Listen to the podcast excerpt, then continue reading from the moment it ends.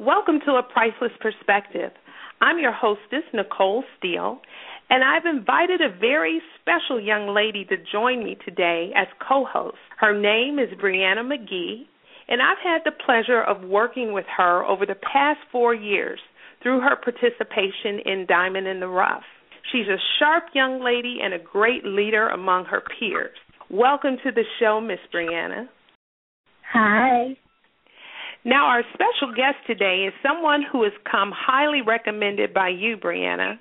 Her name is Noni Carter, and she's an accomplished classical pianist, a poet, and an award-winning author. A current graduate of Harvard University, our 22-year-old guest has achieved success that many aspire to reach.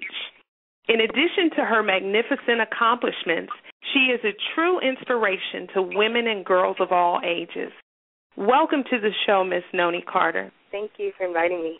Well, I'm going to invite Brianna to join me in asking you a series of questions that will help our listeners learn more about the incredible things that you're doing at such a young age. Let's start by having you share a little bit about yourself and what and who inspires you. Sure, of course. So again, my name is Noni Carter, recent graduate of Harvard University. Excited about the direction my life is moving, also novelist. And one of the things that I think that's most important for me in my life, people who inspire me, I have to begin with my parents. Because ever since I was young, they're the ones who've always put me in the directions I needed to go to understand where my passions lay. They understood that pushing a child towards the place where they, you know, the things that they love to do. For me, that was writing, that was swimming, that was dancing, would really help them learn the tools that they needed. My mom's there for the emotional support, my father for the disciplinarian thing. So those definitely two inspirations in my life.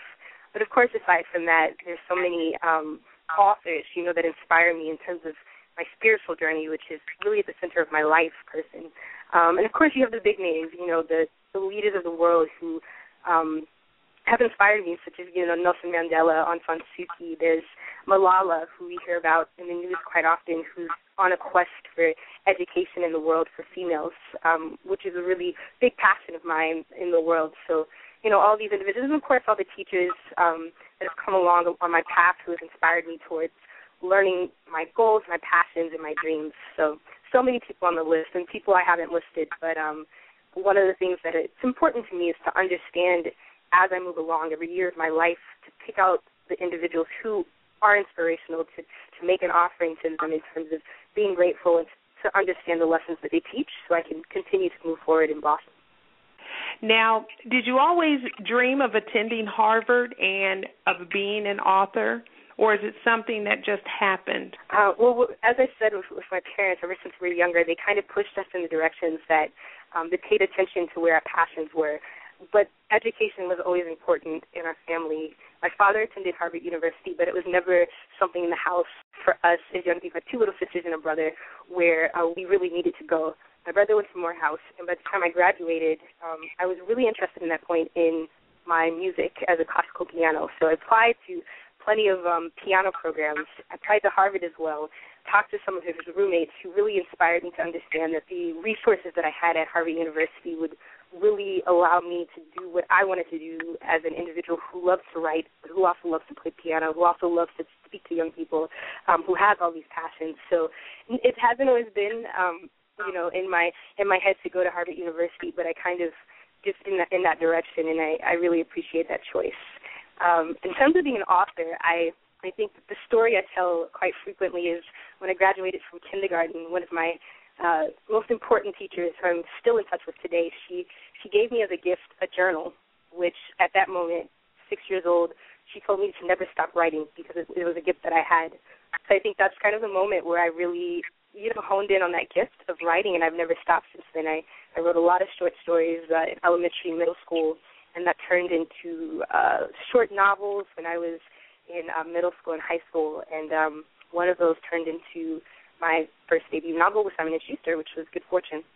All right. Well, we're going to be talking about Good Fortune in detail, but before we do, what were some of the biggest challenges or obstacles that you faced growing up, and how did you overcome those obstacles?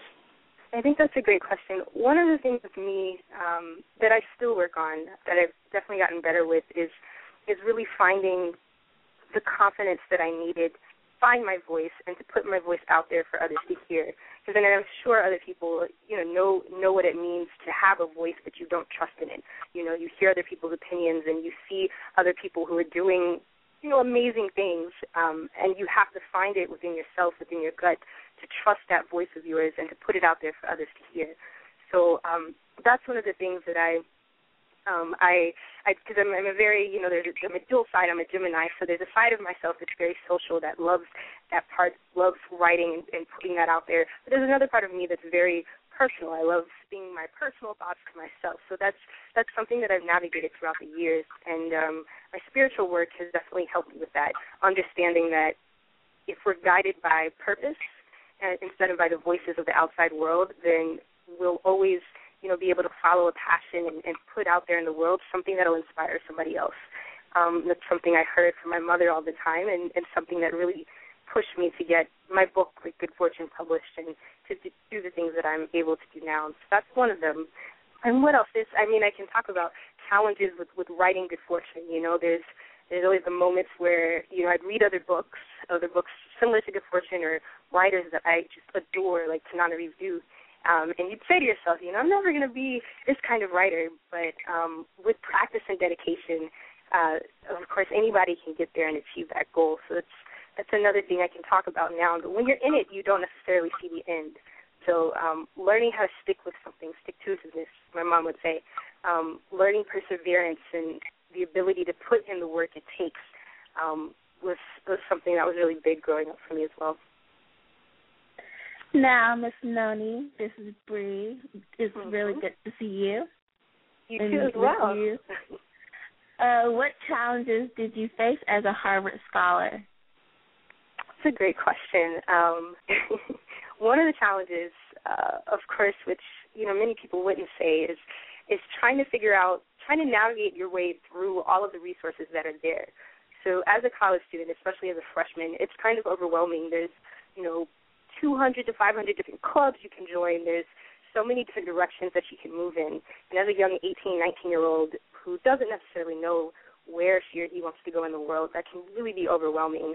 And I think coming into Harvard as an individual who is really motivated and then being surrounded by other students who are also motivated in the same kind of ways, that can be a little bit, hard to navigate through. So that was one of the things, especially at the beginning. Everybody's trying to get the good grades, everybody's trying to do the right things, and in college, anywhere in college, but especially, at my school, really being able to find your individual voice within that and to find your purpose that might not be driven by money, that might not be driven by, quote-unquote, success, was something that I really had to look inside of myself to find, especially at a place at Harvard, especially with friends and students who are graduating and going into fields where they're making a lot of money. And for me, I want to be a writer, So it's learning how to balance those questions and find your individual voice. I think that's one of the challenges that I faced. There's, of course, other things. There's challenging classes, Like any other college, it's learning to be away from home. I'm originally from Atlanta. The school's up in Boston. It was my first long period of time, away from home, learning myself, not being able to go home, when I wanted to. So, I think any challenges that some people put in their heads that Harvard University is this large place where students go who are not like themselves. And for me, it was a college experience like any other college experience with all the lessons and the mistakes of any other college. How have you been able to achieve so many of your personal goals? That's a great question. It's still something that I wake up wondering to myself, especially looking at the goals that I hope to accomplish in the future. But I really think I'm guided by the same kind of forces that guided me to write the book, which is my ancestors who are there, whose backs that I definitely stand on. There's not a day a week that passes where I don't understand and recognize the presence within my life, what they've done to put me in the place that I'm able to be in. I grew up with the saying that to whom much is given, much is expected. So for me, if I have a passion and the ability and the resources to accomplish something, I don't have an excuse not to do so. And with that kind of mantra in the back of my mind, no matter what kind of obstacles I face, any of the goals that I want to achieve, I know they can be achieved. It's just a matter of figuring out how to put the pieces in place in order to do that. So that's one of the biggest things. Another thing, and I kind of mentioned this with confidence, is kind of weeding away the voices of others and figuring out exactly what my heart is telling me to do, which is hard because especially at a place like Harvard or, you're surrounded by people who are motivated by things that you might not be motivated by. It's really easy to get caught up in another person's vision of your life. And for me, some of the things that I accomplished would not have been accomplished if I, listened to other people rather than sitting down at night, listening to my heart and following that. So that's another big thing. Also, I think Brianna, I spoke at Brianna's school. We talked about, I don't know if it was 3 E's or 5 E's at that point, but the 5 E's of excellence, which is emancipation, education, earnestness, expression, and excellence. And for me, those 5 E's are the driving point of my life. Emancipating yourself, freeing yourself from the doubts that hold you back and that everybody has. But finding a way to move beyond those and to reach your goals. Besides that, education, understanding that we're lifelong learners. That I don't know everything, and it's important to continually learn. Go find the things I'm passionate about and research about it. Expression, which is significant for me, especially as a writer, being, convinced and inspired to put my voice out there, which is big for me. And the others, there's excellence. But anyhow, those are the 5 E's that I'm guided by, and that's kind of what allows me to keep moving forward. Well, let's talk about your book, Good Fortune. I understand it's been compared to Alex Haley's novel, Roots. Can you share and provide our listeners with a little background? Tell us about the characters and about the storyline. Sure, of course. So just to give a context, Good Fortune, the book was – I started the book when I was 11 or 12. That's when the idea came along. My great-aunt of the family sat us all down when we had a family reunion and started telling us some of the stories of our ancestors. And I remember there was one story I was really touched by, which was the story of my great-great-grandmother. Her name was Grandmother Rose. And she was a slave at the beginning of her life, ended up becoming free. But when she was young, she watched her mother sold away from her. Now, at that time, I was 11 or 12, and I had already started a short story about slavery, looking at the life of a young woman, a young woman kind of going through the motions of slavery, questioning what it meant, what it felt like to be in that. I'd already been doing a lot of research about, my own family and what slavery was during that period of time. It was just a personal passion. So I think on that night, I ran upstairs, tears running down my eyes, and I looked at the story, I looked at my computer, and I felt within me this need to kind of write this story and share with young people around me who didn't really know the history, or the spirit of my great-great-grandmother. It's not necessarily her story, but her spirit drives the book forward. So that's where Good Fortune started. And just basically what the story is now is the story of a young woman named Anna who is stolen from her homeland in Africa. She's shipped to a plantation in Tennessee in Part 1. Part 1 follows her life on the plantation and the different struggles that she goes through as a young woman of color on the plantation. She works in the house. She has her mother on the plantation. Her real mother is killed in Africa, but her mother on the plantation kind of guides her through the phases of growing up. She faces different things within the household. The master's son, has least advances on her, and there's just different things that kind of walks young people through what it would have been like on a plantation for a young woman. There's a subtle love story that's in there. I'm not going to give that away, but that's one of the main characters of the story that is introduced in the beginning. There's Daniel, her brother, who's, I guess, modeled after my big brother. He's such a large and inspirational character within the story. So that's kind of part one. Part two, Anna escapes from the plantation and walks through her fear of running away, what that meant, what that looked like, what that felt like. And then in part three, she reaches freedom in Ohio. And her goal, she's driven by this desire to learn, to be able to read and write, and then to also share that with other young people throughout the rest of her life. When she reaches Ohio, she realizes that there are no schools for African-American people, for African-American children. And she'll kind of look and navigate through her struggles with that in terms of how to learn how to read and write. Back on the plantation, she would sneak around and find newspapers and teach herself how to read, and that was illegal. But in Ohio, she looks for a place where she can actually educate herself. And then there's, of course, other struggles that surround the question of freedom. You look at the community, the black community, what the black community went through during this time period, early 1800s in Ohio. And there's, again, that subtle love story. So those are my characters. There's, other characters that are in the book. I'm not going to give anything else away, but it's pretty much the layout of Good Fortune. What influenced you to write the novel Good Fortune? Okay, so Good Fortune was influenced, again, by that story of my great-great-great-grandmother who, like I said, I think throughout the book, throughout the process of writing, I know she was there kind of working with me through the difficult scenes, through the hard moments. If you read the book, there's definitely scenes that'll really make you break down, especially individuals who can remember family members that they've heard about who have gone through this. There are scenes that are really hard, and I've been asked the question, how did you write this? How did you get through this as a 15-year-old? I think, again, my great-great-great-grandmother, who's no longer with us, but who was there, I think, in spirit, influenced me to write that and was with me throughout the entire story. Also, and this is why I take the book around and we talk about the importance of history and education in school systems.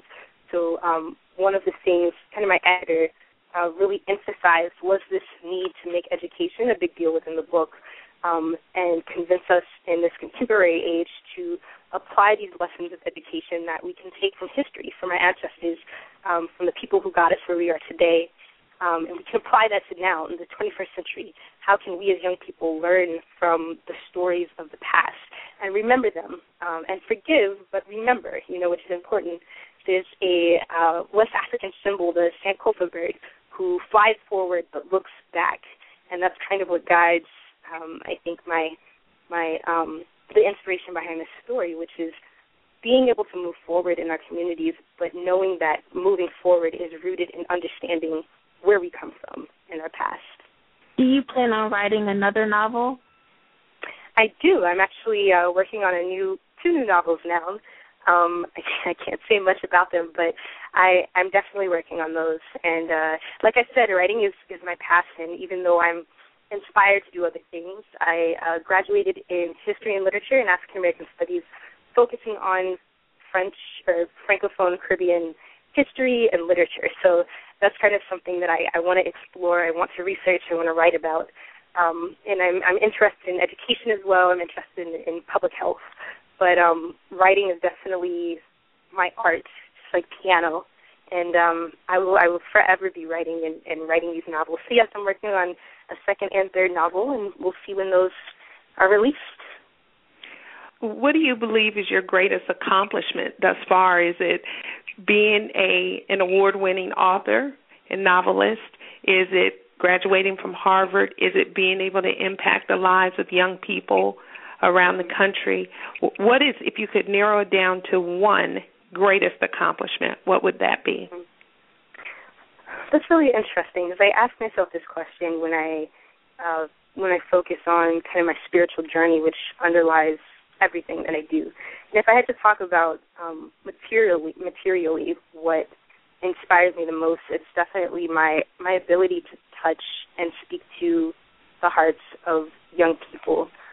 Because for me, you know, the young people are the vision of the future. And for me, if I can reach young women and give them the direction and the drive that I've had growing up, that would mean the world to me. That's my purpose here, I believe. So on the material side, I think that's it. You know, these other things in life, I think, will guide me and give me the tools that I need to continually make an impact, which is why they're important to me, the publishing of the books, graduating from a university. But I think that purpose is what's most important to me. On a spiritual level, I find that in reading a lot of these books, I really believe that there's, if you work on yourself, if we work on our spiritual selves, everything else around us will fall into place. Our ability to impact our communities, our ability to put into our lives the different things that we might want to accomplish, like me graduating from Harvard or getting a degree in a PhD program. So another, I think, personal accomplishment that I'm proud of is my ability to prioritize work on my spiritual self, which is difficult when you're in a situation, especially at Harvard, where, you know, you have papers to write, you have things to do constantly, and it's hard sometimes to slow down and say, okay, I need time to put myself back into balance. But I know, you know, and I speak to young people about this. I know that I wouldn't be able to do all of these things if I'm not centered in myself, if I don't prioritize purpose. Without balance, I wouldn't be able to complete anything. So personally, I think, you know, learning that and the more I prioritize this personal spiritual journey, that's one of the biggest accomplishments for me. What else do you hope to accomplish? Oh, my goodness, so many things. I have a long, long list. But, you know, looking at immediate goals, I'm, of course, interested in publishing a couple of other books, trying out different genres, and reaching as many young people as possible. I would love to do an international motivational speaking circuit. I've done several schools, over 30 schools in the U.S. between Atlanta and Boston, and I've spoken in Kenya to several different schools and spoken in Paris, and I'll be hopefully working in a couple of schools in the Caribbean this upcoming year. So consistently building that up, but I would love to be able to find linkages between young women in different parts of the world, and kind of place that inspiration and that vision and that excitement for life into my writing. So that's just kind of a long-term goal for me. Of course, writing books that'll inspire, that'll challenge individuals to question their own journey, their own place within the world.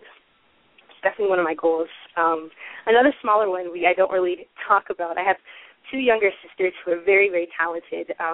My middle sister is a upcoming junior at Harvard, and my little sister is an upcoming sophomore at Boston University.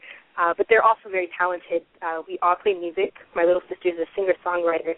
She writes, check her out. I'll put that in there. Her name is Dara Carter. She writes very inspirational kind of R&B, neo-soul songs that she performs around Atlanta. And my middle sister is very business-minded. So with the three of us, we have a group called The Three Keys of Class, where we hope to set up a nonprofit later and write TV shows and inspirational music. We're working on a CD for young people that will really kind of teach the things that we know and that we grew up with to young people to carry them on their paths. So that's a big goal of mine as well. Also, personally, getting my PhD in a couple of years and to continue to travel around the world. That is fantastic.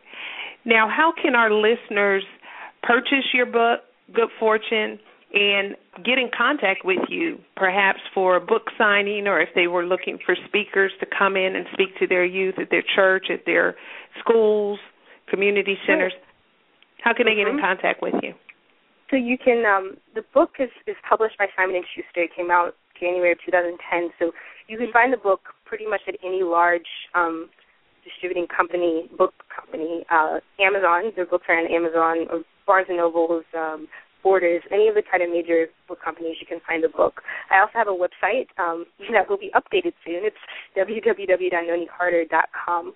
And there you can either click on a link to purchase the book or contact me or check out the things that I'll be doing in the upcoming years.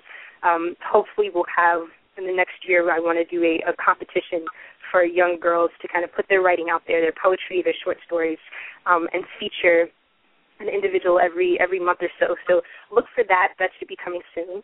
But yes, you can get in touch with me through that. My email address is Noni Carter, NoniCarter 952 at AOL.com. And in the upcoming year, that's probably the easiest way to get in touch with me because I will be on fellowship for a full year working in the Caribbean. But besides that, I would love to hear from people and talk. It's all my favorite thing I love to do, and continue to inspire through my writing and my speaking. Very good. Well, I'd like to thank you, Ms. Noni Carter, for joining us here on A Priceless Perspective, and an extra special thank you to you, my fabulous co-hostess, Ms. Brianna McGee. I wish you both continued success. Thank you so much. Thank you. This show has been brought to you in part by Diamond in the Rough Youth Development Program Incorporated and Jim Makers LLC.